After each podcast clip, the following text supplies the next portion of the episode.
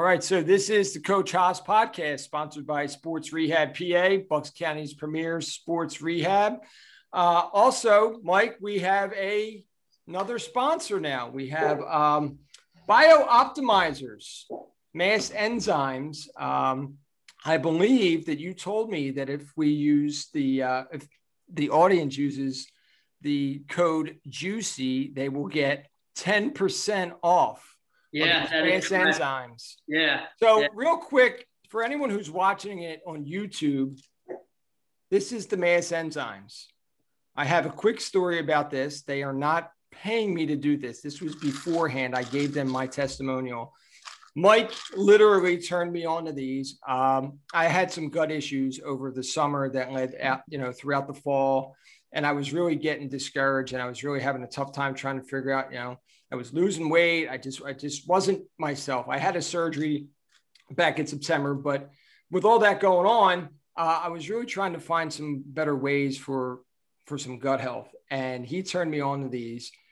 And literally since I've been taking these and I take them every day, I have not had any bloating, any, any gastric issues that I was having before this. I mean, it, an absolute miracle. So, um, we are getting 10% off. You guys are getting 10% off. I'm not getting anything for, for saying that. I'm just, I'm just saying that that's, that's my testimonial there. But again, it's 10% off uh, for the audience out there. Uh, the code is juicy. Yeah. To wonder- clarify, the Masszymes help to break down protein content. So high protein steaks, protein shakes. And then they have another um, probiotic P3-OM that just helps with daily digestion. Uh, and found to be really good for um, you know, especially athletes or people are just having difficulty, you know, they're ingesting a lot. Sometimes they're not taking out as much of the nutrients, and then need a little help with that, especially um, if you're competing and you have high volume of a lot of these, uh, you know, food sources, and you need help with that. So yeah, they, they work pretty good. Awesome, which is kind of a pretty cool segue into our uh, into our guest tonight, huh? Uh, Mike uh, did some great work here, and you know, just from him listening to other podcasts, you know, and just stumbling upon somebody and and and here we go. This is this should be some entertaining stuff tonight. Uh because this really kind of hits into the group that we really focus on um, is that young teenage girl you know so uh, without any further ado i want to introduce uh, dr anna Roby she's a registered dietitian uh, nutritionist licensed dietitian i should say uh, and also a certified personal trainer. So um, we're going to have Anna come on, and I want her to kind of tell us a little bit about her background and kind of lead up to where we are now. Anna, welcome to the show. Thanks so much for having me on. It's a pleasure to be here. It's good to hear your voice. We were having some technical difficulties there in the beginning, and I was talking, but nobody could hear me. So I guess that was a good thing. But uh, here we So we're all good now. We're all good now. We're all good. So welcome. Yeah. Well, thanks so much. Yeah, it's definitely been a, a journey to get here, but I've been really grateful for all of the learning experiences along the way. Um, I've always been an athlete. I started in gymnastics when I was three, and I've been in some sort of sport and competing ever since, all the way through grad school and now kind of out into the, the real world. Um, so I've always enjoyed being active in the active lifestyle. And I started to get interested in nutrition around late high school, early college. And my freshman year of college, we had to write a 10 page paper on our dream job. And so I chose sports dietitian because I thought, what a cool job. I get to learn about food and how it impacts your body and, you know influence your performance. And when I was doing that research, I learned that you have to become a registered dietitian to formally give out the nutrition advice and get the jobs that I was looking for. And so, in order to become a registered dietitian, you have to do um, a didactic program in dietetics or DPD program. And there are only a handful of those in the country. And so, the school I was at did not have a DPD program. So, I had to choose between staying where I was and transferring. And I really liked my school. I was at St. Olaf College and um, I decided to take the leap and transfer. So I transferred out to Cornell University and um, finished my bachelor's degree there.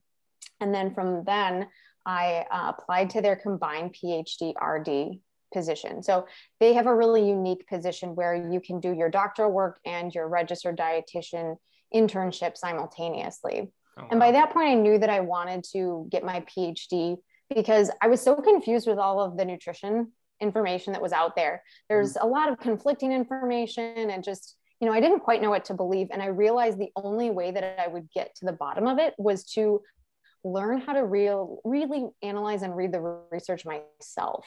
And so I decided to pursue my doctoral degree um, and was thankful that I, I landed the combined PhD RD position.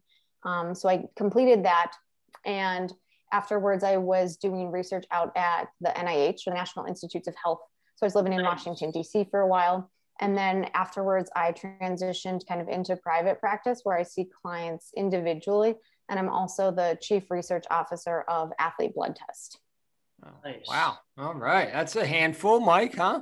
Yeah. Yeah.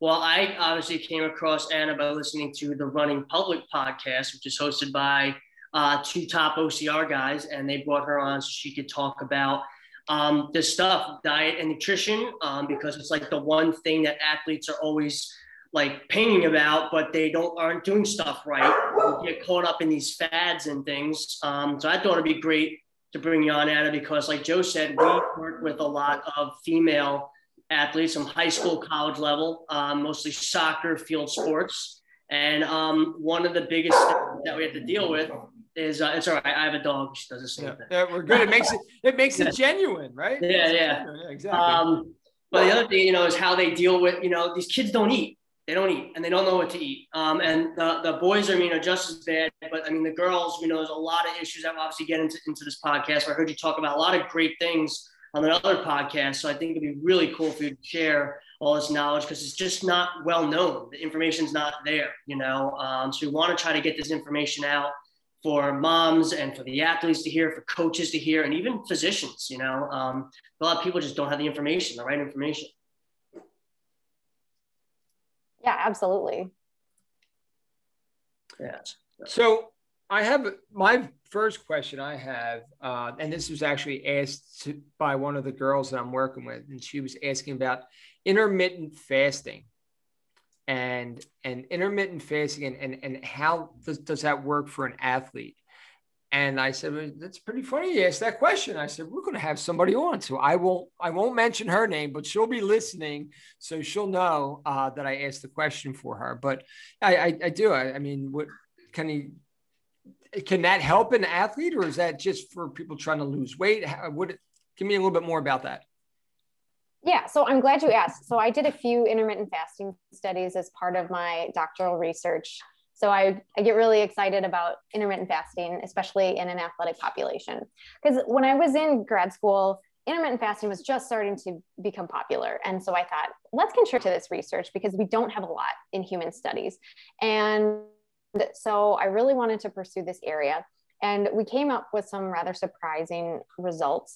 Um, but in a nutshell, I do not recommend intermittent fasting for athletes, especially for women. I don't recommend intermittent fasting for any woman, but especially female athletes. Um, and this is because as women, our bodies are more sensitive to energy balance and energy availability. And so we now have research showing that if you have enough calories, even within your feeding window, that that can still cause hormonal imbalances and health issues later on um, for athletic performance as well as kind of long-term health.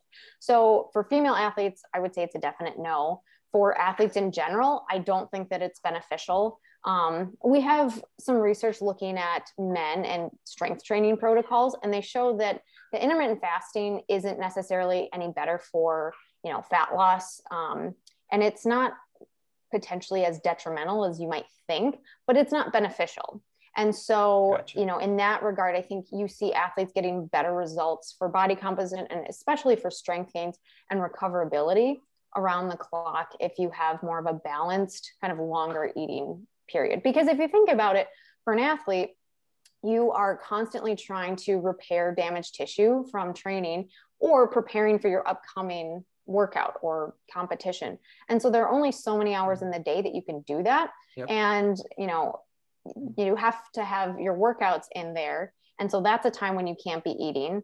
And so if we really start to shorten that window, we're really limiting when the cells have nutrients available to them, and that's going to inhibit their recoverability.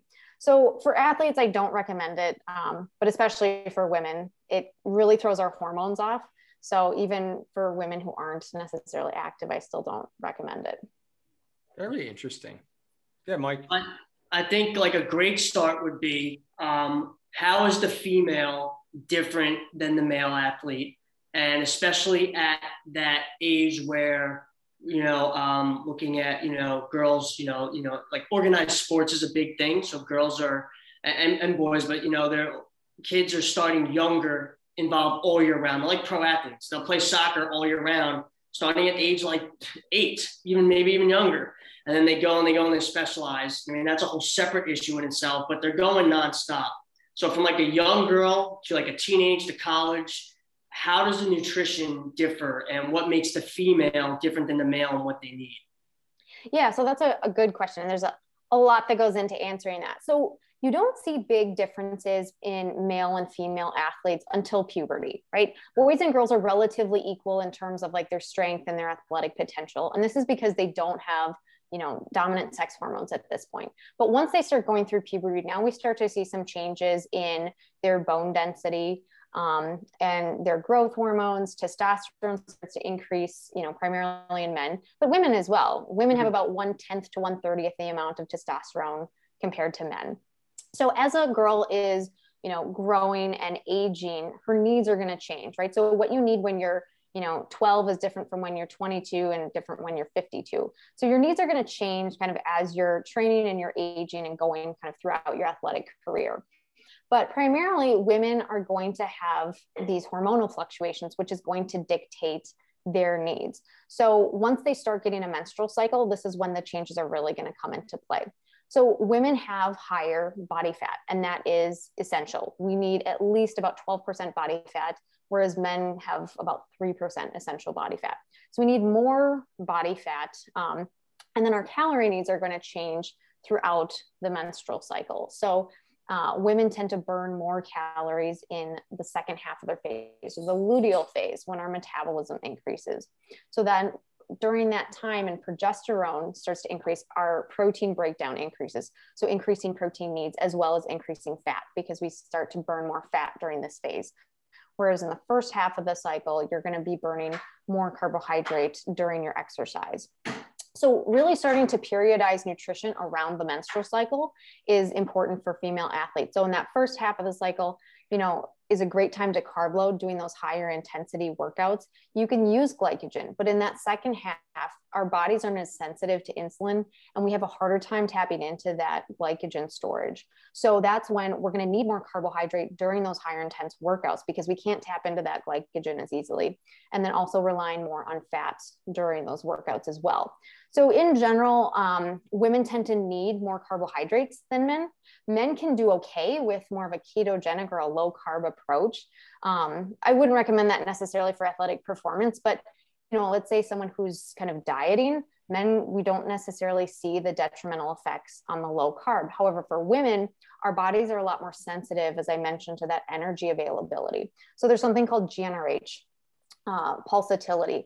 And when we have low carbohydrate, um, our bodies kind of freak out essentially, and we start to see hormonal disturbances. Our thyroid starts to decrease.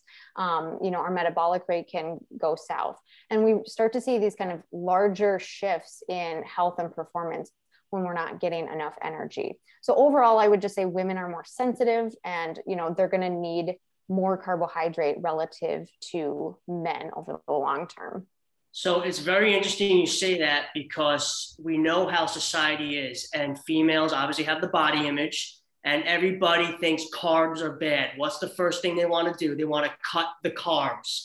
And I try to explain this. I even do this with my own family because we go to a holiday, you know, having a holiday dinner, get together, whatever. And it's like, oh my God, I'm so fat. Now I need to work out for a week and I can't stand it and they don't understand that carbs are the energy. So I want to emphasize this to all the females listening that carbs are important. But can you help break down what carbs these are and if this is a difference between you know soft pretzels from Wawa every day or what is a good source and what should we be eating before a workout so we don't come in and, and throw up basically. Did you follow me to work today? Is that why you mentioned the pretzel?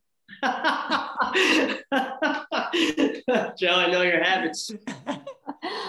so yeah, um, if you're looking at sort of the the pre-workout, we'll start there with the pretzels. Um, so I kind of break down the pre-workout nutrition into different phases. So you have your pre-workout meal, which is anything three to four hours before the workout. So if you've got three or four hours, you have enough time to metabolize a pretty normal meal. So this could be lunch or, you know, breakfast, dinner. This could be a decent sized meal. Doesn't really have to be anything specialized.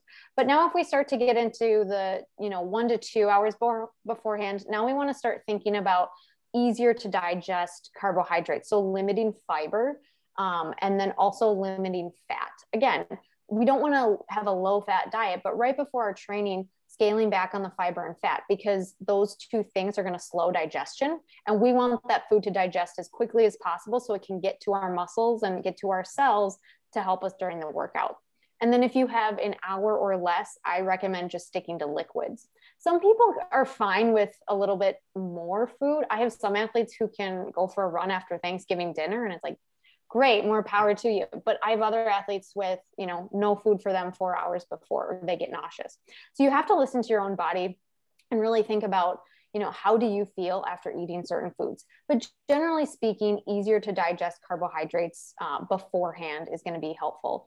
Um, fruit can be a good source of you know carbohydrates. Again not too much fiber but smoothies work really well because if you're blending them now it's already essentially pre-digested you don't have to break it down it's just a matter of absorbing it um, and that liquid can also help with hydration going into your workout. Um, really focusing on sort of nutritious foods or real food, as I like to say, as the foundation of your nutrition. So, you know, with the pretzels, it's like, yes, have your fun foods. Um, right. And actually, before or after a workout can be a good time for those because they're quickly digested usually. But in order for an athlete to really be their best, they need to be a healthy person.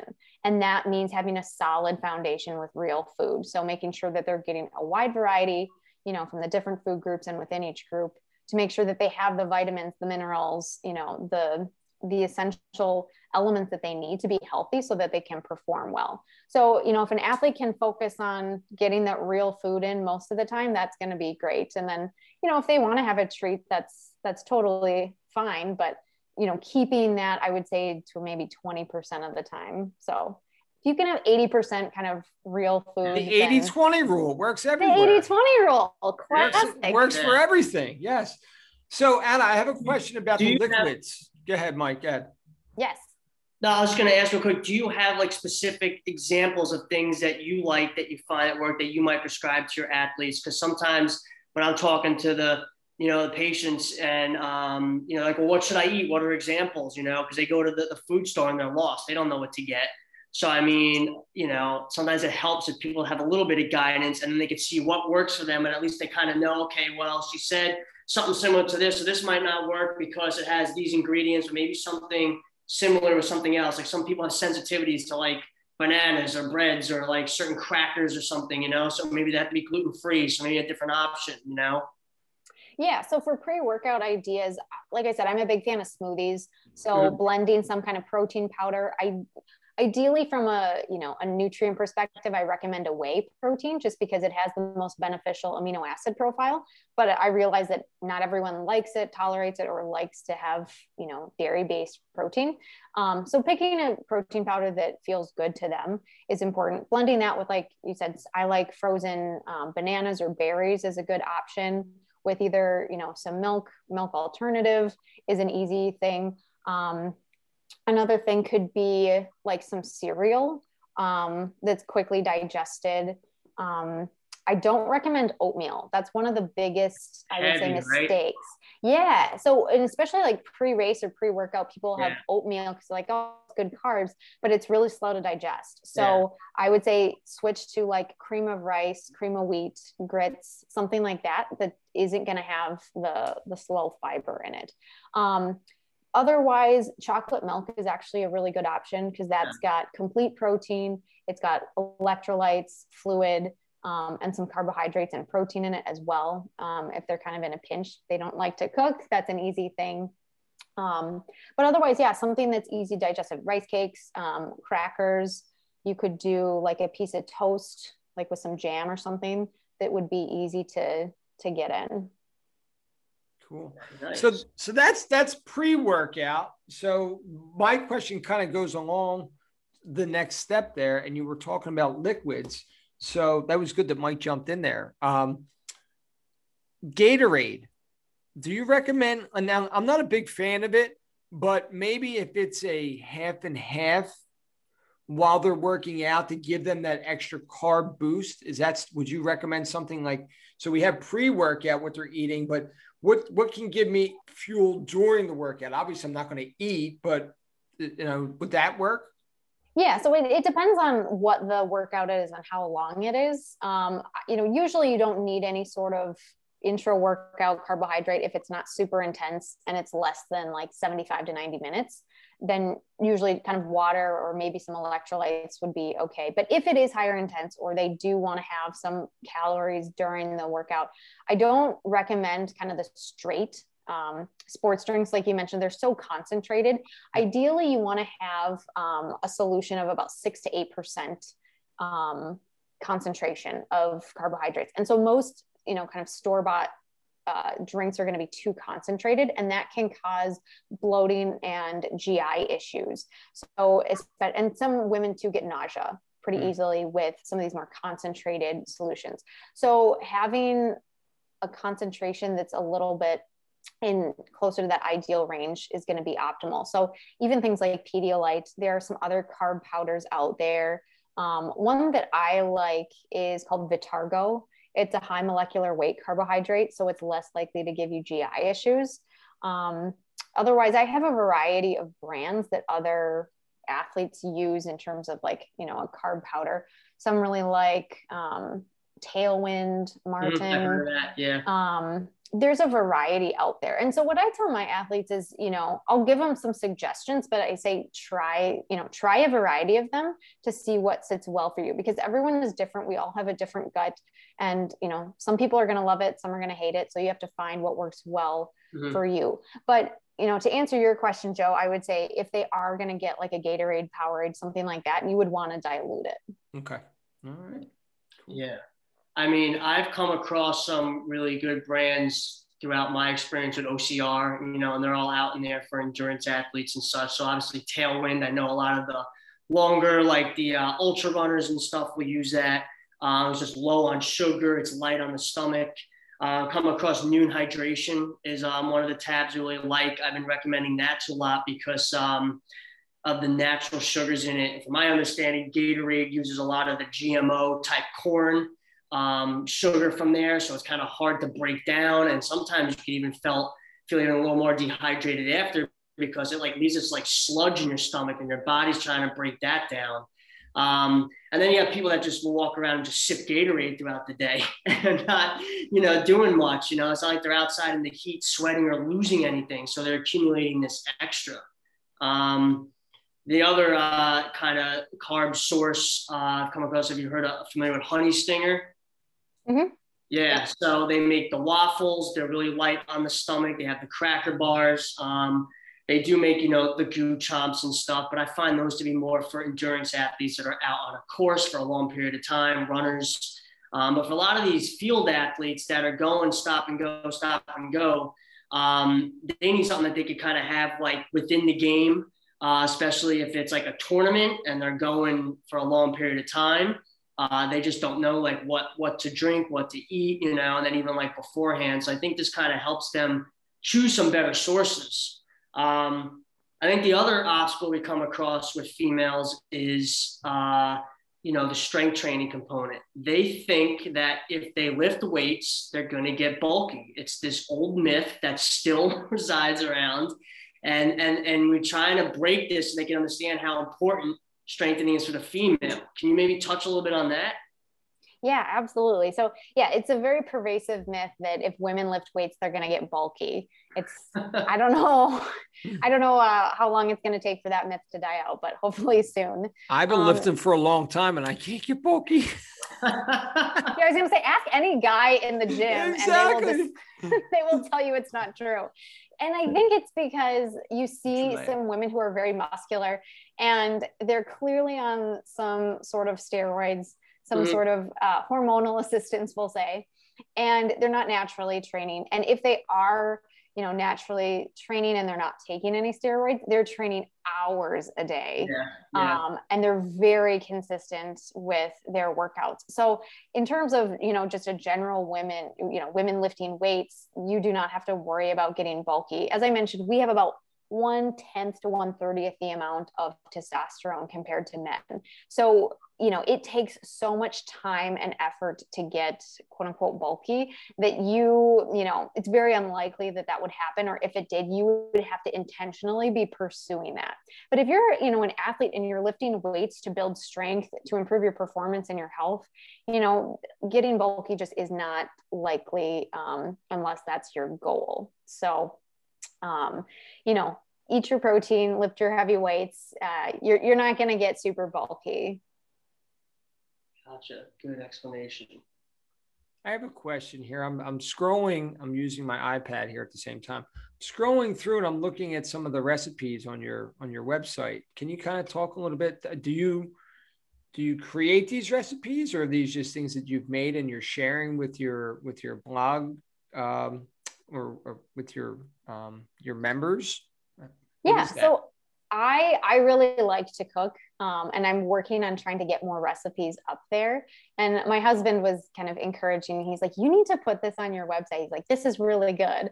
And it so, looks very appetizing. That's what I'm looking. at. I'm like, kind of hungry right now. I like the uh, the chili shrimp, so that looks good. Can we order these things? I just wanted to know as well. Grubhub has not contacted me yet, so okay, I'll okay. let you know, Joe. Okay. Um, so yeah, I, that's that's kind of my creative outlet. I would say is cooking. I'm very concrete sequential and like science minded and i'm not an artsy person whatsoever um, so don't ask me to paint or draw or sketch but i would think that you know cooking is sort of my fun creative outlet and so i really have a good time thinking about what nutrients would help athletes you know what i typically see athletes who are low in certain nutrients in my practice and with athlete blood test and then how can i make that more appealing and easy for them to get? Because i think a lot of people and athletes they don't have a lot of time and they're intimidated.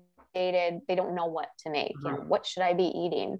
There's so many options out there. And so i'm trying to create sort of a library for athletes that are recipes specifically designed to meet their needs because what's ideal for an athlete is going to be different than what's ideal for the general population. And so if you're just kind of Googling recipes or whatever, you might not be getting everything that you need um, yeah. for your training. So that that's interesting you say that about the time because I know the new thing now is these meal prep programs. Um, I've listened to a couple of those come on um, some of the podcasts. Um, you know they are the the programs where you can buy and they send the packages to your house based on your needs and it's not it's not frozen. It's like air sealed to keep the nutrients in. And some of these um you know their their meat and stuff comes from like uh, farms and cows like in germany. So they know the exact farm it's coming from. So it's not gmo stuff. And uh, we actually brought on one guest. He does the men's uh, performance for the Villanova basketball here, and he says he's got all of his athletes on this program where they get the meal. So he knows their nutrition, knows what's going into their body. So if something's not going right, he could check off like what's good and like what they're not doing. So some of those help for that time management because you know when, when you're coming home and you have all this stuff to do, sometimes you don't have time to do that, but sometimes they're expensive. And if you're not like a sponsored athlete or part of a, you know, a program like for college where they're getting it for you as part of being an athlete, it's hard to get control of that. So having some options where you come home and everyone knows meal prep on Sunday is like the big thing. The containers come out, the prep goes, you know, and you're trying to find something. I mean, I eat the same thing for lunch, but that's just what works for me. My coworkers make fun of me, but lunch is just to get me by. I'm real big with like breakfast and dinner but then also trying to emphasize this even like a high school or college athlete to understand because you know, like what is like a good option, you know, like with those healthy options too, of like what to do and what's quick to make. Um, and also funding. Sometimes you just don't have the money to get the good things. So, you know, trying to find something that, you know, is easy and not crazy expensive. Absolutely. Yeah. And I think those can be a nice way to kind of, you know, make your nutrition a little bit easier for you. Yeah. And for the athletes who can't afford them or don't want to do the meal services, you can keep it really simple. I tell people, you know, effective nutrition doesn't have to be fancy or complicated. Mm-hmm. You know, stick with the basics. I'm a big fan of like the frozen steam in the bag vegetables, you know, yeah. get like a rotisserie chicken. Now you've got several days worth of meat to throw into whatever. Um, you know i think things have come a long ways in terms of like food preparation but you can get pretty nutritious meals for you know relatively inexpensive and that are really easy. You don't have to get super fancy with spices and sauces yeah. and all that. What's your take on organic the fad with organic? What is worth organic and what is not? Because it's on everything um, it I, is. even on shoes and clothing now. It's organic. yes, organic. Yeah, yes. The Our organic, shirts are organic. Yes, organic cotton. Yeah. So organic is, I think, a lot to do with marketing more so than nutrition. If you look at the research, you know, there's kind of a mixed bag in, in terms of the studies, but not all studies are done with the same precision or, or weight, I would say. Um, but for most people, I tell them I would rather see you eating real food that's conventional than, you know, not being able to get as many fruits and vegetables and only getting one thing that's organic, right? So um, if it comes down to price, go for the variety of foods instead of just getting one thing that's organic because it is more expensive. Mm-hmm. Um, and it sounds nice in, in practice, but if you look at the research, it's not always, you know, super beneficial from a health from a health standpoint. We don't have a ton of research on it yet in terms of kind of the longer term impact, but um, it doesn't seem too concerning from what we do have with the conventional options. Um, mm-hmm. you know, I would make sure that you're washing your produce. Um, and if you do, you know, have the funds, getting the organic meat is probably where you would want to put your your mm-hmm. money. Um, yeah. I think that's a little bit more important to get like the the grass fed beef or you know the organic chicken. Um, and that if that means that you get regular lettuce, then that's fine. Yeah, yeah. Um, so you know you kind of have to pick and choose unless you're willing to spend quite a bit on groceries. I think because there is a big a big markup. Yeah. Because I mean, I personally have noticed a difference in the meat. That's really where I'll go for the quality. I'll look for a quality steak, quality chicken. Um, on my travels down to Maryland for races, I've gotten stuck behind Tyson chicken trucks, and that that's pretty disturbing. I don't even think those things have eyes. Sorry if Tyson's listening. And this is no secret, but there's like feathers flying out. There's like thousands of chickens packed in there. I'm like that good, but you do taste a difference. Like the the grass fed is a little bit more wholesome. It's more flavorful. Um, it smells nice. It doesn't smell like uh, sewage when to open it. Uh, so a little bit of difference there. So I, I, mean, I personally found that the meat is a better choice, like you said. So yeah, and that, so that's why I would kind of prioritize things. You know, if they have if they have the choice. Mm-hmm. Nice. Can, can we just go back one second? I, I wrote this down, and Mike was talking about his lunch. Anna, what, what, Mike, what do you eat every day for lunch that your coworkers make fun of you? So I get pesto from Costco, which is awesome. It's probably got drugs in it. It's so good. And then I make pasta and I have there's meatballs actually from Costco that are good. And I'm I eat on the go in between treating patients. We don't really do a lunch hour. And so I just eat it because it's quick to heat up, it's quick to eat. And after all these years of experience at PT, I've gone through all the lunches. I know it works, you know, and uh, chicken doesn't do well in a microwave. Red sauce doesn't do well. Yeah. Um, I mean, I'm Italian. My wife's 100% Italian. So I'm telling you, red sauce tastes better fresh, not in a microwave. Um, you know, and there's other things. Oh, you want to take over leftover pizza? Unless you have a toaster oven ready to heat it up, microwaving a pizza to me is a violation. You can't do that. So do not do that. I have found that, that, this works. And for me and the type of workouts I do, I, I need all those. I need carbs. I become a monster if I don't have carbs. And people like, do you even eat? I'm like, you should see how much like I eat. Like especially after some of these workouts for like Spartan race and stuff. Like yep. you're doing a lot. And so I need that. I run off a lot of high carb source, and people think, oh, well, you know, you don't eat or You know, there's those misconceptions and stuff, but like the amount of pasta that I have, and that's what I need, and it carries me through. And if I eat that at 12, sometimes I'll still be getting a little hungry for my workout at like three or four. But that's because I find with the muscle that I carry, it's just more energy expenditure, and then on top of the workout. So I need that for me personally. Um, but yeah, that that's my my, my How about that? Yeah, that, glad you found something that works. It, yeah, you know what? Know? And it's right. It's it's convenient. It works. You're not getting red sauce, and you're not getting red sauce on any of your clothing. Yes, the pesto comes out much easier. Yeah, so, yeah, yeah, yeah. Yeah. Interesting. Okay, we went down a rabbit hole there, but I mean, like, listen, I I was I wrote it down. I was so curious over here. I needed to know what this like. I thought it was like like a peanut butter and jelly sandwich, and like you know, like the, with the crust off or something. Like I'm like, what the hell would you be eating? You know, like so. Yeah. Yeah. Anyway, anyway, this is uh this is good stuff. So um I kind of lost my train of thought there. Did you have a, a, a thought, Mike, that you were getting ready to say? I was going to talk about pre-workout. How do you feel about pre-workout? Um, and obviously female athletes use it. I feel like, you know, pre-workout is another thing that has this stigma that either meatheads use it if you're getting jacked or CrossFit, you know that with the bang and all that. But now obviously with um, like OCR and more endurance stuff, people are finding that they're doing it more, um, taking pre-workouts. But um, you know, females, do they respond differently to that? Um, are they different in the response to the niacin, beta alanine, and the caffeine? Um, and then like what age could they maybe start playing with that? Because I think sometimes, you know, these high school kids are not getting enough sleep. They're exhausted. They need like a pep sometimes. And I'm just like, I don't want to encourage coffee but you know, like what? So how how would you balance that out? You know, like what would you what would you recommend?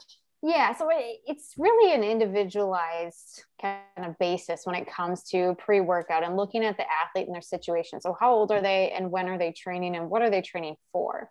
So, you know, to answer your question about like the, the caffeine, that's a really interesting one. But on the basis, I would say most athletes need more sleep. Athletes need eight to 10 hours a night. And I know very few athletes outside of professionals who are getting that much sleep, especially yeah. for, you know, the high school athletes, you know, as a former varsity athlete, it is rough, right? They've got class all day, tons of homework, and now they're training. Yeah. So trying to get that sleep in is going to do way more than any pre-workout supplement will. Um, but with the caffeine, it can be a little tricky because it is a stimulant. So you want to be careful with that, especially with the younger athletes. So women metabolize caffeine differently at different points of the menstrual cycle. Mm. Um, in general, there tend to be two major types of caffeine metabolizers for people. There's the fast metabolizers and the slow metabolizers. And so people who are fast metabolizers tend to do really well with caffeine. They respond well, they feel good, and it really gives them kind of that quick bang of energy like you would be looking for. Can you touch real quick on like what fast metabolism or slow metabolism means? Like how does somebody like what does that mean for the person? Yeah. So what that means is that your liver is able to process the caffeine more quickly. So you get that quick kind of pickup that you would expect from caffeine. If you're a slow metabolizer, your liver isn't able to process it as fast. So you don't get that kind of beneficial jolt that you would if you were a fast metabolizer. Also, slow metabolizers tend to have more of kind of a hardcore crash. So you need to really pay attention to how you feel on caffeine and, you know, again, there are different genotypes. It's the difference between the CYP1A2 allele and the CYP1A2 um, fast and slow metabolizers. And there's kind of a continuum, but those are the kind of the two main camps. And so for women, um, during the second half of our menstrual cycle, we tend to metabolize caffeine slower. And so this can be, you know, problematic, especially if, you know, you're not getting enough sleep. And now on top of it, we're having this kind of more of a struggle to metabolize the caffeine, or it's not as efficient. Um, also being on hormonal contraception, so like a hormonal birth control pills, that's also going to cause you to be more of a slow metabolizer, regardless of your genotype. Okay. So there really isn't a quick and easy answer. It depends on your genotype, and you can get um, your genetic testing done. Um, we have an option with athlete blood test. You can do genetic testing um, to see, you know, looking at your nutrient um, kind of genotype. And there are other, you know, studies and out there looking at caffeine metabolism. So it depends on the person, depends on your genes, whether you're responding well. And so I would say take it on an individual basis. How do you feel when you take caffeine? Um, and kind of go from there. I would say most pre workout has a lot of things in it that athletes don't need, especially mm-hmm. younger athletes. Um, but in terms of the caffeine, it can be really effective, especially if they're a fast metabolizer. Um, and the beta alanine has some good evidence to support it as well. Most of the other ingredients don't really have research um, proving the efficacy of it. So I would say take it with a grain of salt. But if an athlete's using something, they like it, they feel good on it, then I would probably let them take it as long as you know there isn't a big risk of adverse effects they're not taking a crazy dose or there's no extremely high uh, levels of anything in so there. you because, don't recommend a five-hour energy or two monsters before? No, no, that's usually not my go-to for recommendations for pre-workout. Um, yeah, so you want to you want to look if it has like thousands and thousands of you know percent of something, then yeah. that can be a red flag. Um, you know, Western culture, right? More is better, but more is better. More is better. that does not apply to nutrients. There is a happy medium. There's kind of this Goldilocks zone because you can develop toxicities if you're getting too much of certain nutrients. And you know, B vitamins are known for being water soluble, that meaning you can just pee out any mm-hmm. extra. But what we've seen in the data is that B12 can actually accumulate in the liver. And so that's often added in large amounts to sports products. So that's something that you want to look out for. I've seen a lot of blood tests with athletes where their B12 is super high. And um, we take a look at sort of their supplement regimen, and they're getting like 5,000 in this thing and 10,000% in this other powder and whatever else. So right. you want to take a look at your supplements, especially if you're taking multiple, and to make sure that you're not getting too much of anything. So metabolism is basically a little bit more based on genetic. Yeah. Okay. Um, now, in terms of that, uh, like a bunch of questions here. So, um, like multivitamins, if an athlete wanted to add something like that, when would you recommend that? And then, like, what brands do you recommend? Because there's so much stuff out there. How do you know what is like a trusted brand? And then, if the athlete would need something like that? Yeah. So, generally a multivitamin is not a bad idea um, it kind of covers your bases there's no such thing as a perfect food or the perfect diet mm. so you know, I've been looking at probably hundreds, if not thousands, of blood tests on athletes, and I've never seen anyone's blood test be perfect spot on. We've all got things that we could work on. And so I heard like a lot of people are low in magnesium and something else, or something we just don't get a lot of magnesium and something, I think it was something else in there. Probably potassium can okay. be low as well. Yeah. Um, there's a lot of things athletes are low in. Yeah. Um, so yeah, um, multivitamin, especially like for a teenager, you know, or someone in college would be helpful. Um, especially if they're not as sort of nutrition conscious, you know, if it's a lot of pizza or takeout or yeah, yeah. fast food, you know, then that's probably a good idea.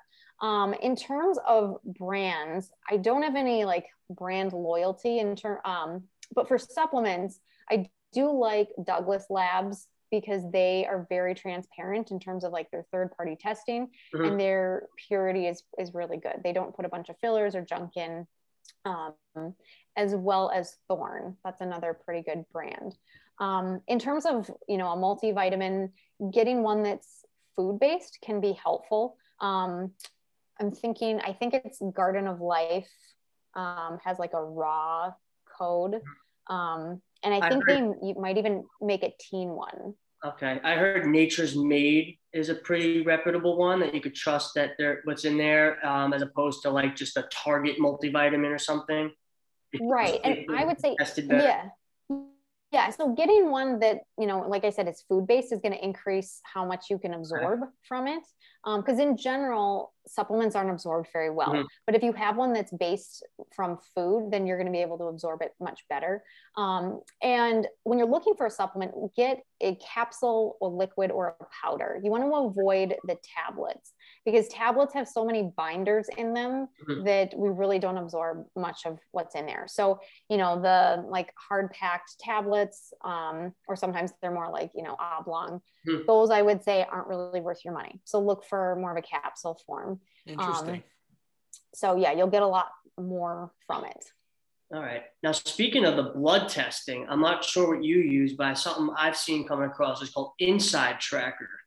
They're a company that will do that personalized blood test and tell you basically where you are deficient. Now, what is that something that an athlete would do um, just obviously out of curiosity to see, or is there a time you'd recommend like, hey, I think you should get blood testing if something's off? Like, how would an athlete know? I guess I based on just if they're always not performing, or you know, how would they know if they should get blood testing to see if something's really deficient? You know. Yeah, so that's something that I'm pretty passionate about. So I work with um, a company, Athlete Blood Test, and we specifically okay. test athletes.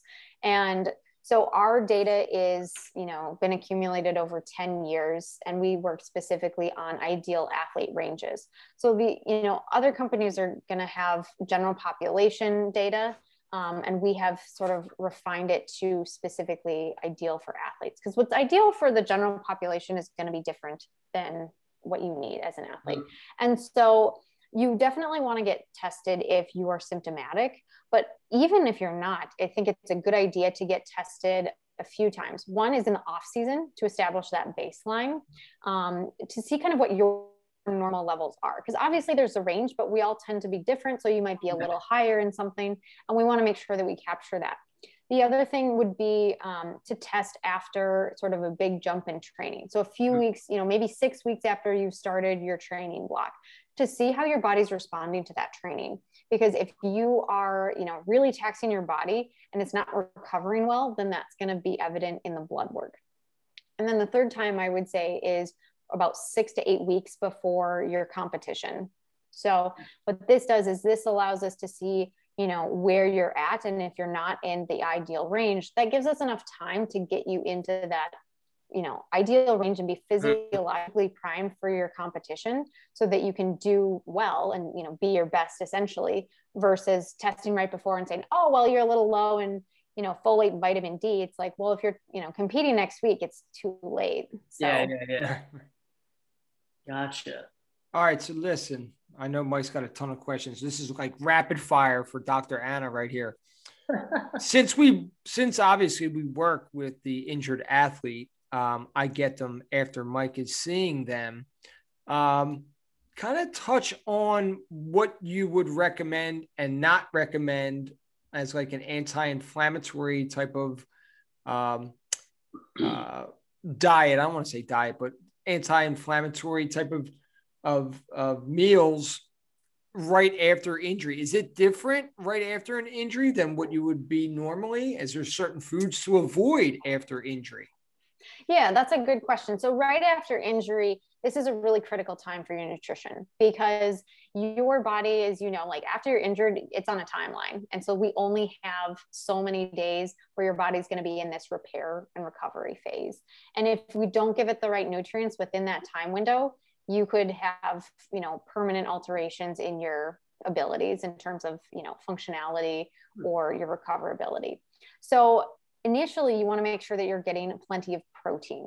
And this is because we need those amino acids for the tissue repair. And it depends a little bit on what the injury is but definitely making sure you're getting enough protein um, and also focusing on kind of real food. So you know a lot of different fruits and vegetables thinking about the different colors to get the antioxidants that are in those different colors. So each color is going to represent a different you know nutrient. That's going to be prevalent in that food so you want to get a variety of them so you know the purple and the blue yellow orange green um, making sure that you kind of eat the rainbow after you're injured because that's going to give you those you know anti-inflammatory foods to help modulate the inflammation we don't want to eliminate inflammation because inflammation in and of itself is not bad yeah. but we want to moderate it so that we have enough that it nudges the body to heal yeah. but not so much that it's rampant and it overtakes you know the, the body's ability to heal and to recover Gotcha. So focusing on you know the fruits and vegetables, the whole grains, and then getting plenty of protein. Now, would you would you steer away from certain foods? Are there certain ones that you would definitely be like, yeah, these are foods that we need to stay away from post recovery? You know, um, again, we see a lot of ACL. So saying like the first two weeks out, like is there things that are like definitely no, no, no, stay away from, or is it just kind of Yeah, I mean, I would say limiting, you know, kind of the more pro-inflammatory foods. So looking at like the processed oils are pretty inflammatory. Uh, a lot of omega-6 fatty acids. So things like, um, you know, baked pastries that are going to be processed, like cookies, things that you would get kind of in that snack aisle. I would say you would want to either eliminate or just limit um, to maybe like one treat and really keep an eye on that because they're also going to be very energy dense. Um, and so you definitely don't want to cut calories um, significantly when you're injured. And that's one of the biggest mistakes I see athletes make is they're injured and they go, oh my gosh, I'm not training. I need to cut calories. You know, I don't want to gain weight. But that is a huge mistake. You want to maintain your weight when you're injured. We can always, you know, lose weight or do body recomposition later, but you only have this window to heal and repair correctly, or you're going to have just nasty scar tissue that's going to be permanent if you don't have the right nutrients there. So, um, yeah, so I would say, you know, kind of shying away from more of the highly processed, super high sugar, um, especially like the partially hydrogenated oils, um, the trans fats, things like that aren't going to be terribly helpful for uh, recovery. Okay. All gotcha. Right. So, how do you have a conversation with your female athletes that, um, you know, still are on that that body composition um, insecurity a little bit. You know, they uh, look at parts of their bad body and they're like, I want to lose this, I want to lose this. I get uh, women, you know, 60 and up who can you get rid of the second wave? And we're coming in for like shoulder sur- you know, rotator cuff, you know, surgeon, like, let me get rid of the second wave while you fix my shoulder. And I'm just like, you know, um, so having that conversation so females can understand also you know have confidence starting at a younger age and not have that complex and understanding the difference between muscle and body fat and that that healthy image. I, I do see a lot of uh, females putting a lot of that on social media understand that you could have two women at 130 pounds and they look completely different because one is muscle and one is just literally almost like skin and bones they look like. You know can you kind of touch a little bit on that? Yeah, I mean, that's a really complex topic in terms of kind of body image and women are under so much pressure especially now with social media to you know look a certain way and mm-hmm. it's really dangerous with the amount of like photoshop and yeah. editing and retouching and all of that, that Filters. yeah i mean and you look at what's on social media and then women say well i don't look like that yeah. and then it causes this negative you know thought pattern that just cycles over and over and so there are a few things that you can do to kind of minimize that i don't think unless you're willing to like get off social media altogether um, and kind of isolate yourself it's always going to be there but there are some things that we can do to minimize it and i would say the first thing to do is to focus on gratitude and focus on your abilities. If you can think about, you know, what are you able to do, right? And be grateful for that, that's going to really shift your mindset. So I tell my athletes, like, I want you to go through each body part and thank it for something that it does for you. So your feet, for walking you to class, for your legs, for allowing you to jump and, you know, whatever it is, or to run for your my arms. knee for moving again. Thank yes. goodness. Oh. healing past that ACL injury. Yes. Um, so yeah, so really being grateful for their abilities and what their body does for them instead of focusing more on how it looks. The other thing is really being a little more judicious about who they're following and the social media accounts that they're surrounding themselves with. So do, you know, I hate detoxes and cleanses. They're total BS, but do a social media cleanse, right? Unfollow accounts that make you feel inferior or could be triggering. Um, and I can send you guys a list of some accounts that I think are helpful in terms of like really more realistic yeah. body and kind of body. We'll add that in the show notes yeah. and yep, yeah. absolutely. Yeah, and um, because the research does show that the more you're exposed to something, the more you tend to like it or accept it. Yeah. So I think just being surrounded by a wider variety of bodies is going to be helpful um, for kind of minimizing that negative that negative body talk. Um, so I think those are some things that can be be really helpful with that, and also you know again focusing on other things in their life that they have going for them too, and shifting all of that kind of emphasis on their appearance because a lot of times when we feel insecure, we feel like we have to look a certain way to be mm. sort of worthy or accepted yeah. or liked. and realizing that your your weight it doesn't equate to your worth so right. you know you as an individual is not based on your worth isn't based on how you look or your body. So focusing really on you know who you are as a person and if that means building up what we call social capital um, or identity capital is another way to go about it. So you know focus on other things that you can do instead of putting all of that effort into just your appearance. Yeah. Yeah i think that that even goes on on both sides. I think that as an athlete you have to understand that the sport has certain demands so um, you know everyone wants some aesthetics but certain sports are going to require a, a different look you know a soccer player is going to be built much differently than a volleyball player and a basketball player than someone who's doing bodybuilding um, and I try to even explain too to some of the young girls that men deal with that issue too. I mean, men obviously want to look good, but there's certain sports that are going to require to look differently. Um, the funny thing about obstacle course racing is it's it's a balance of everything. You have to be strong and fast. So you see all these guys get to the start line, their shirts are off, and they look all buff and jacked. But then you go to some of the long distance stuff, and they're all like twiggish looking and everything. But there's a lot of guys that defy that. There's guys that could really run long, and, and they're pretty solid. I mean, Matthew Centrowitz, who is the Olympic miler for uh, US, I mean, that guy deadlifts like a ton of weight and he's pretty solid, but he's not like a bodybuilder. So you understand that you need muscles for performance for your sport. And while you're competing, that's what you're going to do. And you have your entire rest of your life to go and just like look good if that's what you want to do, you know? Um, so that's kind of how I try to ex- explain it as well. But um, with the social media, there's a lot of these influencers, and I've gone on my rant about that before. And you see a lot of these fads put out there about diets. So, like you said, detoxes and cleanses and stuff. That's a big thing out there. Like, let's do the COVID detox or the holiday detox or, you know, the vacation, return from vacation cleanse. Can you explain why those are BS? yes, I would be happy to. And I just yeah. wrote a blog post on this, I think, two weeks ago.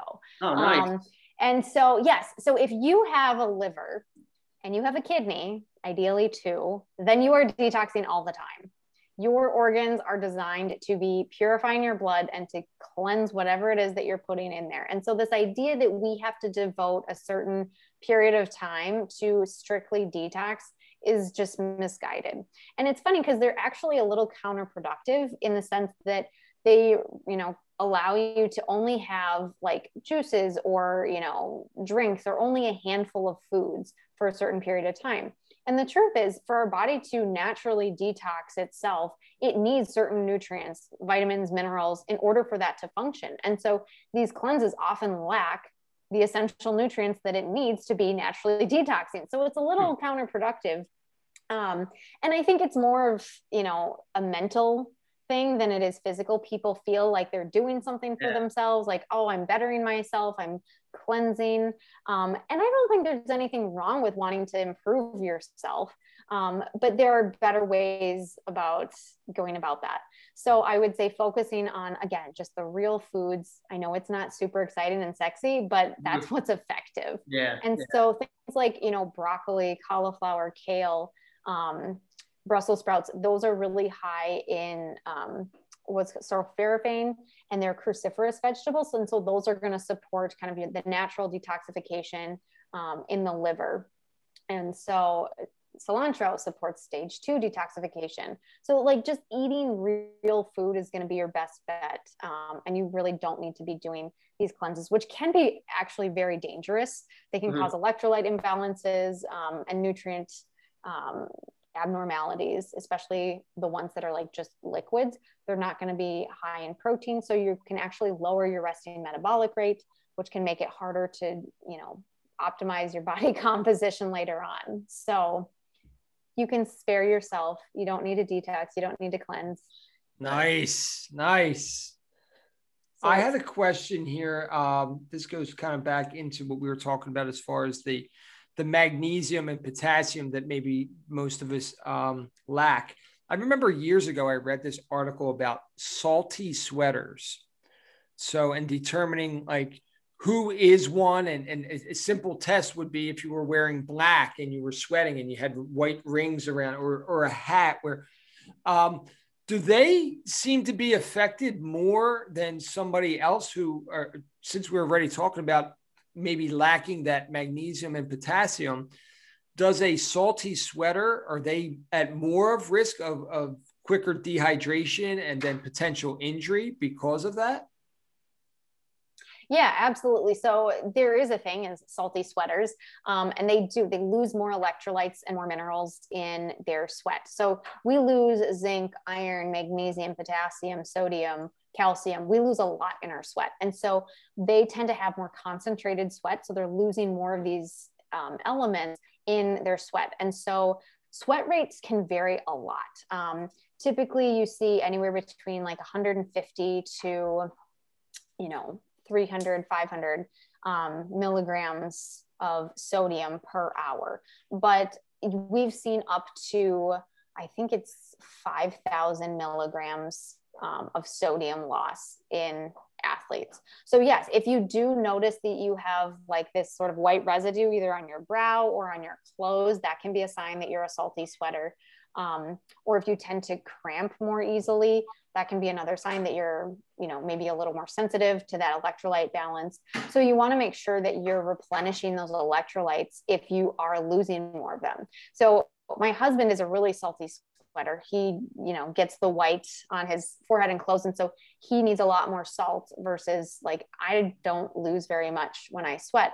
Um, and so he just he needs a lot more salt than than so, I do. So, so would he prepare more for his workout with something that has a little bit more sodium base to it? Yeah, absolutely. So, um, and during his workouts, he will take more salt in. Um, and then also like during the day, he'll have more salts in his food. So he'll um, actually he tends to prefer saltier foods, and I think a big part of that is because he loses more salt. Interesting. Interesting.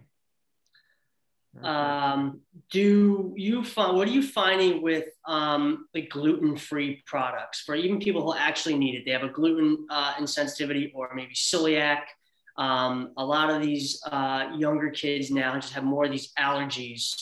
Um, can you get the same nutrient value? Um, can you kind of explain like what the gluten is? And people think like some people think like if they just stay gluten free and everything, it's like healthier. Um, I don't think they understand what gluten is. Yes, no, I'd be happy to talk about that. So, gluten is a protein in wheat, barley, and rye. And wheat is a subsidized commodity. So, it is in almost everything in our food supply here. So, um, people who have celiac disease, they have um, basically an allergic reaction um, to the gluten, to the protein in the wheat. I mean, barley and rye too, but that's mm-hmm. not very common in our food supply. So they, you know, can have serious GI issues. Um, in younger kids, it can stunt their growth because it causes um, malabsorption in the gut. Yeah. yeah. So there's this misconception that if it's gluten free, that it's healthier, and that's just not true, especially with like more of the products and the processed foods. If you take, for example, a gluten free cookie, a lot of times it has more carbohydrates because they have to add extra sugar, extra fat to try to make it taste better. So just because it's gluten free does not mean it's healthier. And a lot of times it's even less healthy because um, they have to try to make it taste a little bit better. Mm-hmm. So, um, you know, avoiding gluten if you don't have celiac disease can be detrimental. Um, they've done studies and they show that by avoiding the gluten, you can have low levels of B vitamins um, which are rich in you know a lot of whole grains. And so you don't need to shy away from gluten if you know you feel okay when you're eating it. Um, and they've done some interesting studies. They did one study on athletes and they did a double blind study. So the athletes didn't know if they were getting a protein bar with gluten or if it was gluten free and they said that oh yeah i'm gluten sensitive. But what they found is that you know they really didn't have any symptoms when they didn't know if they were getting gluten or not so i think a lot of it is kind mm-hmm. of the placebo yeah. effect and sort of psychological yeah. um, and so you know if you're not getting symptoms then i would say that you're better off just having sort of real food um, instead of trying to have these alternative products that might be gluten free and you know you mentioned the food sensitivities and the food allergies so if you're getting these blood tests that have you know food sensitivities a lot of times those are very erroneous and they're not very reliable. Um, looking at IgE studies um, it's very dependent on the lab and sort of what antibodies they're using. And so um, i wouldn't recommend going and getting you know a blood test to check for food sensitivities because it's going to give you a lot of foods and you're like, wow, I eat a lot of these. And that's because your body is creating, you know, these antibodies because you're eating these foods on a regular basis. And so it doesn't necessarily mean that you have a sensitivity. So the best thing to do is really to listen to your body. If you're experiencing symptoms, try cutting maybe a certain food out and see how you do. Give it some time um, before reintroducing it. I, yeah, I find that that can happen when people who are just eating excessive amounts. It's like, you know, a muffin for breakfast. It's, you know, hoagies for lunch and then going home and having pastas and breads like like five days a week and then eating pizza and like strombolis on the weekend. and yeah, the dose makes the this poison. Is, this is not my diet he's talking about. Just saying, it's like it's again, you know, having the balance and it's like way excessive, you know. Interesting. Now, speaking of way excessive, um, I wanted to get some questions answered on hydration. Now, I actually heard Andy Galpin talk about uh, hydration and doing studies on proper hydration, especially for athletes. Um, I get a lot of, you know, even just female patients too about drinking the water. Because I think if they drink the water, they're flushing their system. They're going to lose weight. I get even sometimes older women who come in and they're like, I lost a pound today. And I'm like, okay. Um, and we have to have the conversation about water weight and how that could fluctuate a little bit. But can we explain like proper hydration? Everyone thinks you need to drink those eight ounces or eight glasses a day. And, you know, then if you're an athlete, what is the proper hydration? Because then there's the, you know, hyponatremia and, you know, flushing too much out of your system. You touch a little bit on that.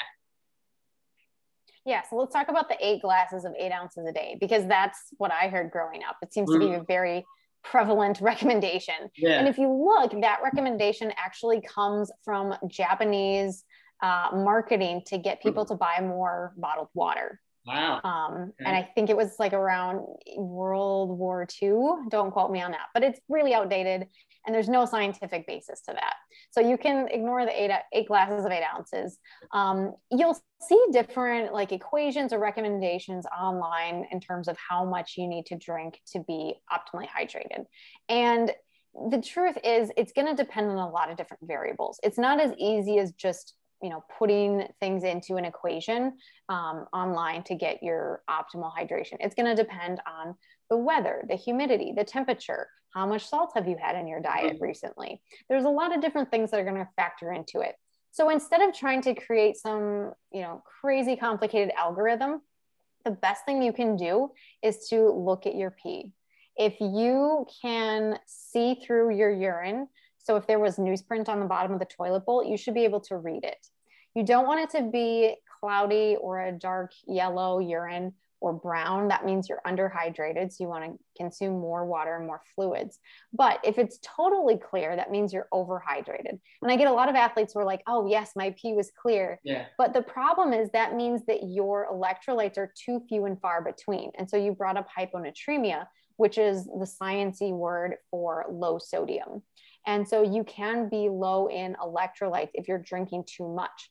So again, that Goldilocks zone, more is not better. Mm-hmm. And so you want to have a balance. So aim for at least four light pale urinations per day.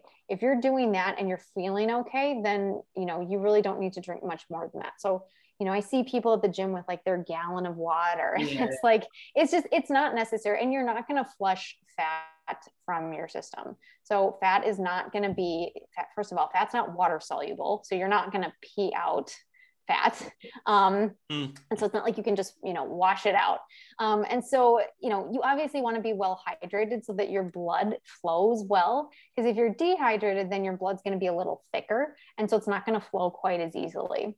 And that can just be more stressful on your heart. Um, you can have more issues with like temperature control. So you want to be well hydrated. But again, you don't need to be drinking gallons of water. And you know your body does a pretty good job in terms of regulating your thirst and how that relates to hydration as long as you're not in extreme conditions. You know if you're doing you know an ocr it's 90 and humid in july then yeah your thirst is not going to be a reliable indicator yeah. of your hydration status. So you have to be smart about it um, but in general kind of day to day i would say you know you don't have to do anything extreme in order to stay well hydrated. Nice. Okay. Good stuff All right. Question on prebiotics and probiotics. What is the difference between the two of those? And can you kind of touch on that a little bit? Yeah, that's a good question. So, prebiotics are essentially fiber. And these are going to be the food components or the nutrients that feed the gut microbiomes. So we have these um, gut microbes living in our intestines that um, are quite prevalent. Some are more beneficial than others. And so they feed off of prebiotics or fiber. So you can get prebiotic supplements, but better yet, get them from food.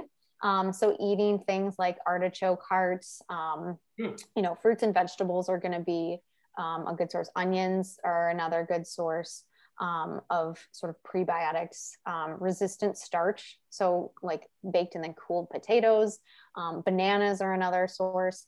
Those are going to feed those good microbes. Um, so, the probiotics are the actual living organisms themselves. So, these are like the actual little bugs. And so, these are going to be in foods that are fermented. So, things like yogurt, um, kimchi, kefir, those are going to be um, miso is another fermented food. They're going to have like the actual living organisms in them. And so I recommend that athletes get them from a food source. We don't have a lot of research on um, probiotics yet to the point where we can be making recommendations mm. to the general population every athlete has a different gut. It's almost like a fingerprint at this yeah. point. And so I think eventually we'll get to the point where we can make recommendations. But at this point, um, what's beneficial in one athlete isn't necessarily helpful in another. So I recommend that athletes get their prebiotics or their probiotics, both of them, from food rather than from supplements. Now, I've heard a couple things is sometimes the probiotics in the yogurts aren't really as effective It's just like marketed. It's kind of hard to prove that those probiotics are really like effective Are you're getting enough to actually make a difference. Is there anything to show? Yeah, that? and I yeah, I mean, we do have some studies looking at different cultures in yogurt, and I think part of it depends on the brand too, and how I think the quality of the yogurt. Um, mm-hmm. You know, you, I think there's some pretty cheap yogurts, and they'll yeah. just kind of like throw in like a probiotic supplement. Yeah. Yeah. And so it's like, I wouldn't really recommend that. But if you get like a, a genuine, genuinely cultured yogurt, that's going to be your best bet versus some of these cheaper ones that have either probiotics added or um, don't necessarily have the highest quality process. Right. So the interesting thing with the bioptimizers is on their website, they actually put, took a piece of steak and then they opened up two of the MassZymes and poured it on there and they'll show it deg- like degrading, and then they actually added the P3-OM and they show it faster, like breaking down, breaking down, so you see it working. Um, and I've even heard just some talk on other podcasts where they were saying that sometimes some of those like probiotics you get in like the refrigerator at just like the random grocery store actually maybe aren't as effective. They can do some damage to you maybe because they're not proper or maybe they're just like expired and you know it's hard to regulate. So yeah yeah so you don't have to necessarily get you know you don't need to get the refrigerated probiotics that mm-hmm. that's not really helpful um you know but you were talking about some of the enzymes too and that can be helpful for athletes if mm-hmm. they have digestive issues is getting um, you know a digestive enzyme that can help break down the food so they're able to absorb it. Because you can have the best diet in the world but if you're not able to absorb it it's not really going to help you. Yeah because I heard um, even on other nutrition talks, just saying just the food these days is a little bit harder to break down because even some of the stuff, because it's produced a little bit more, um, sometimes it's just our gut has a hard time breaking down a lot of it. Or if you are an athlete that needs to get a lot in, maybe you are someone who's doing like bodybuilding or something and you're like eating or consuming a lot. It's just a lot for your body to take in. How does it keep up? So has that extra help to kind of break it down, you know? So, yeah. All right, we've gotten to the part of the show here where I like to ask a couple questions to the guests. Uh, they're a little bit off topic. Um, so, first question I have for you is um, what keeps you up at night these days? It could be personal. It could be. It could mm, be. That's a good question. Uh, I well, in general, I would say I sleep really well. But if I am waking up, it's usually thinking about things that I have to get back to clients about. Okay. so right. I would say it's work related things work that related. I have yet to do. Okay. Yes. All right. Um, define some of your success habits. Hmm. Some of my success habits. I would say I'm really consistent with my schedule. So I'm pretty judicious about scheduling things in and when I'm going to do things. So if it's on my schedule, I will do it. Um, one of the best tips that I have received is, um, or that I've heard, is successful people don't have a to do list, they have a schedule. So instead of making a list of things I need to do today, I have a planner that I love. And I will first make my to do list and then I'll go to my planner and I will actually schedule in when I'm going to do things. So that way I know that there's a place for everything to, to get done instead of just thinking, hmm, when am I going to do these things? That's some good so, time management skills right there. That's good stuff. Yes. Yes. Um, so I would say that's maybe one of the biggest ones. Okay. How about, do you have another one? Uh, in terms of success habits, I would say consistency. You mm-hmm. know, you can accomplish a lot. I think Bill Gates said something along the lines of people overestimate what they can do in one year and underestimate what they can do in 10 years. And so, if you're consistent, whether that's with new training or nutrition, um, you can really make a lot of progress over time. You know, don't try to do too much at once, but just be consistent with it, and you can do quite a bit. Chunking it down. Tony Robbins, chunk it down. All right. Third question. Um, what's your latest obsession right now?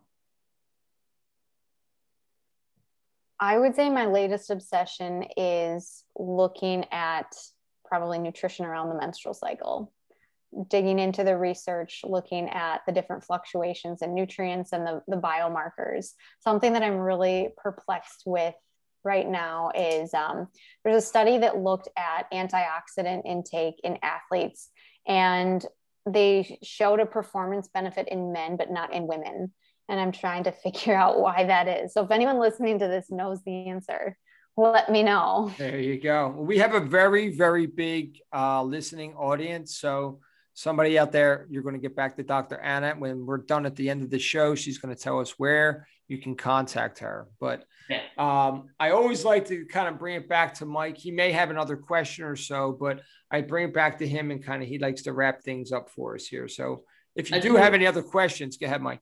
I do have one other question because I know that we will have a lot of females listening to this episode. Really interesting. Um, do you do any work with athletes that are postpartum and um, after they have the child? Um, you know, obviously, you know, what, uh, what are some changes and some things that they need to do, even if they're not an athlete, just a woman who's looking to get back into being fit and the importance of that, and how does the diet change and things that they need to do? Are there things that they're more sensitive to as you know as well as a cycle but after having a child can you talk a little bit about that real quick. Yeah i mean having a baby is the ultimate workout. So yeah, yeah. it's all about the the recovery process after that. So you know depending on how far they are postpartum there are definitely some things that we want to focus on. The, the primary thing is making sure that they're getting enough nutrients especially if they're breastfeeding. So mm-hmm. breastfeeding burns like 500 to 700 calories a day it is a workout in and of itself. So making sure that they're getting enough energy and the nutrients both for themselves and for the baby because growing a human being takes a lot of nutrients and so women yeah. are fairly depleted after they give birth. So we're really trying to replenish those nutrient stores which can take quite a while. Um, so making sure that they have, you know, food that is rich in a variety of nutrients and they have enough energy to get through the day, which I know can be tricky with little yeah. sleep um, yeah. and having a, a newborn baby. So making sure that they're getting enough of kind of those real foods that are nutrient dense is important. Getting enough carbohydrate to support, you know, their thyroid as well as their energy levels and protein too, to make sure that they're able to produce, um, you know, that lean tissue that they're going to be building hopefully as they're they're working out.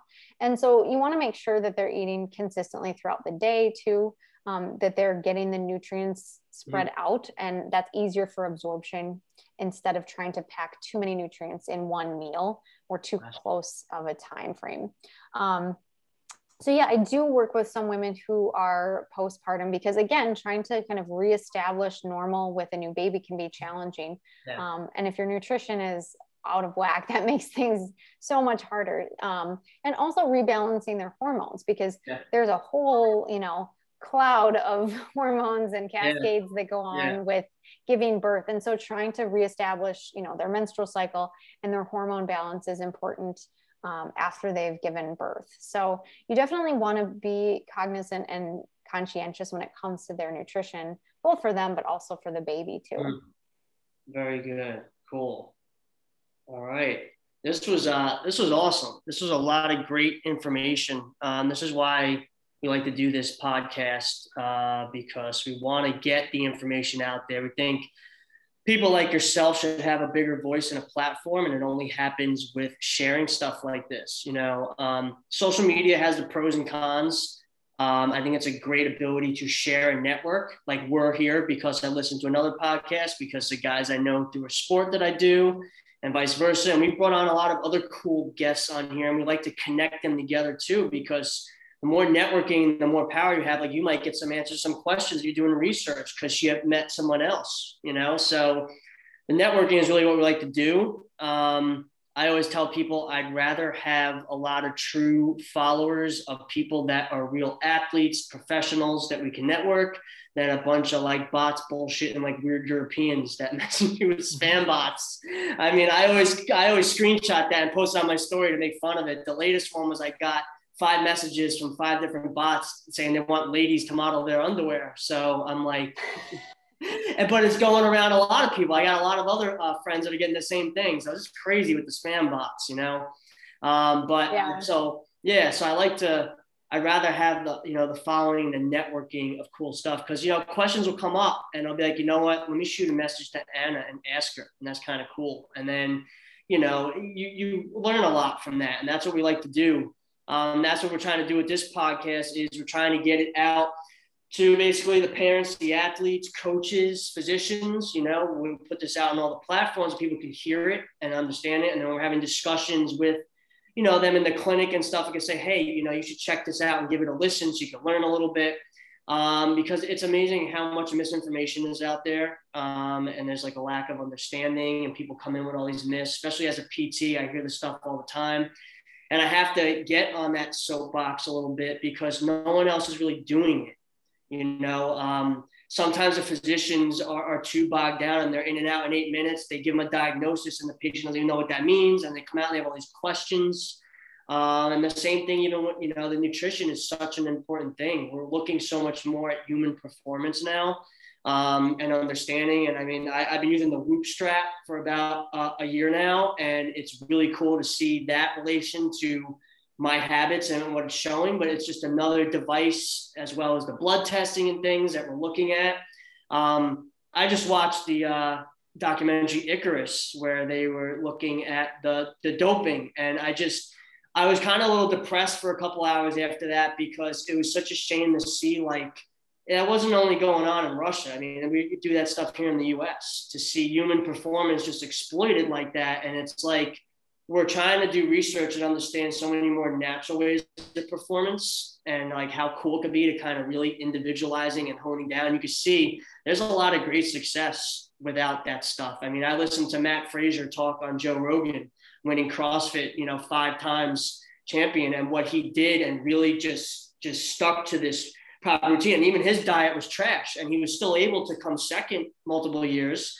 But he's like, if I want to get that first place, I got to really hone in on doing this. But there was a time where his diet was chocolate milk and a beef stick while he was studying. Wow. You know? Wow. And it showed how if you want to get to that next level, you can do it, but you really have to dial in. So that's a conversation we like to have with a lot of these um, young athletes that come in, especially these females, you know, they're 15, 16, and they want to do this in college and they want to, they want to do well. And they have to understand that in order to prevent these injuries and why they're still growing, even though they're not growing taller, they're still like developing into their frame.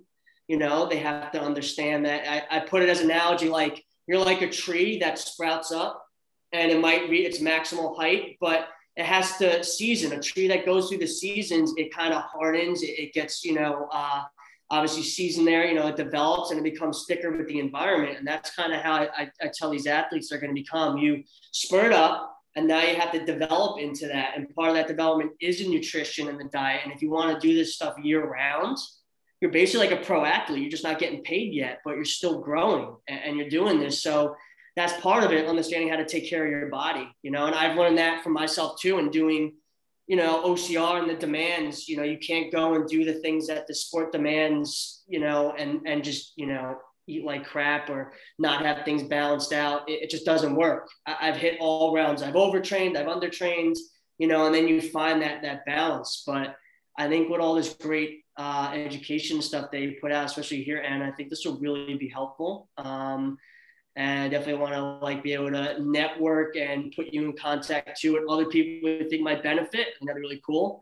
Um, one of the guys that I work with, one of my sponsors, I don't know if you're familiar with Endurelite, um, but Matt mm is a scientist. He is like a guru. His website is a wealth of information. I actually write articles for him monthly on PT stuff, but he's so cool.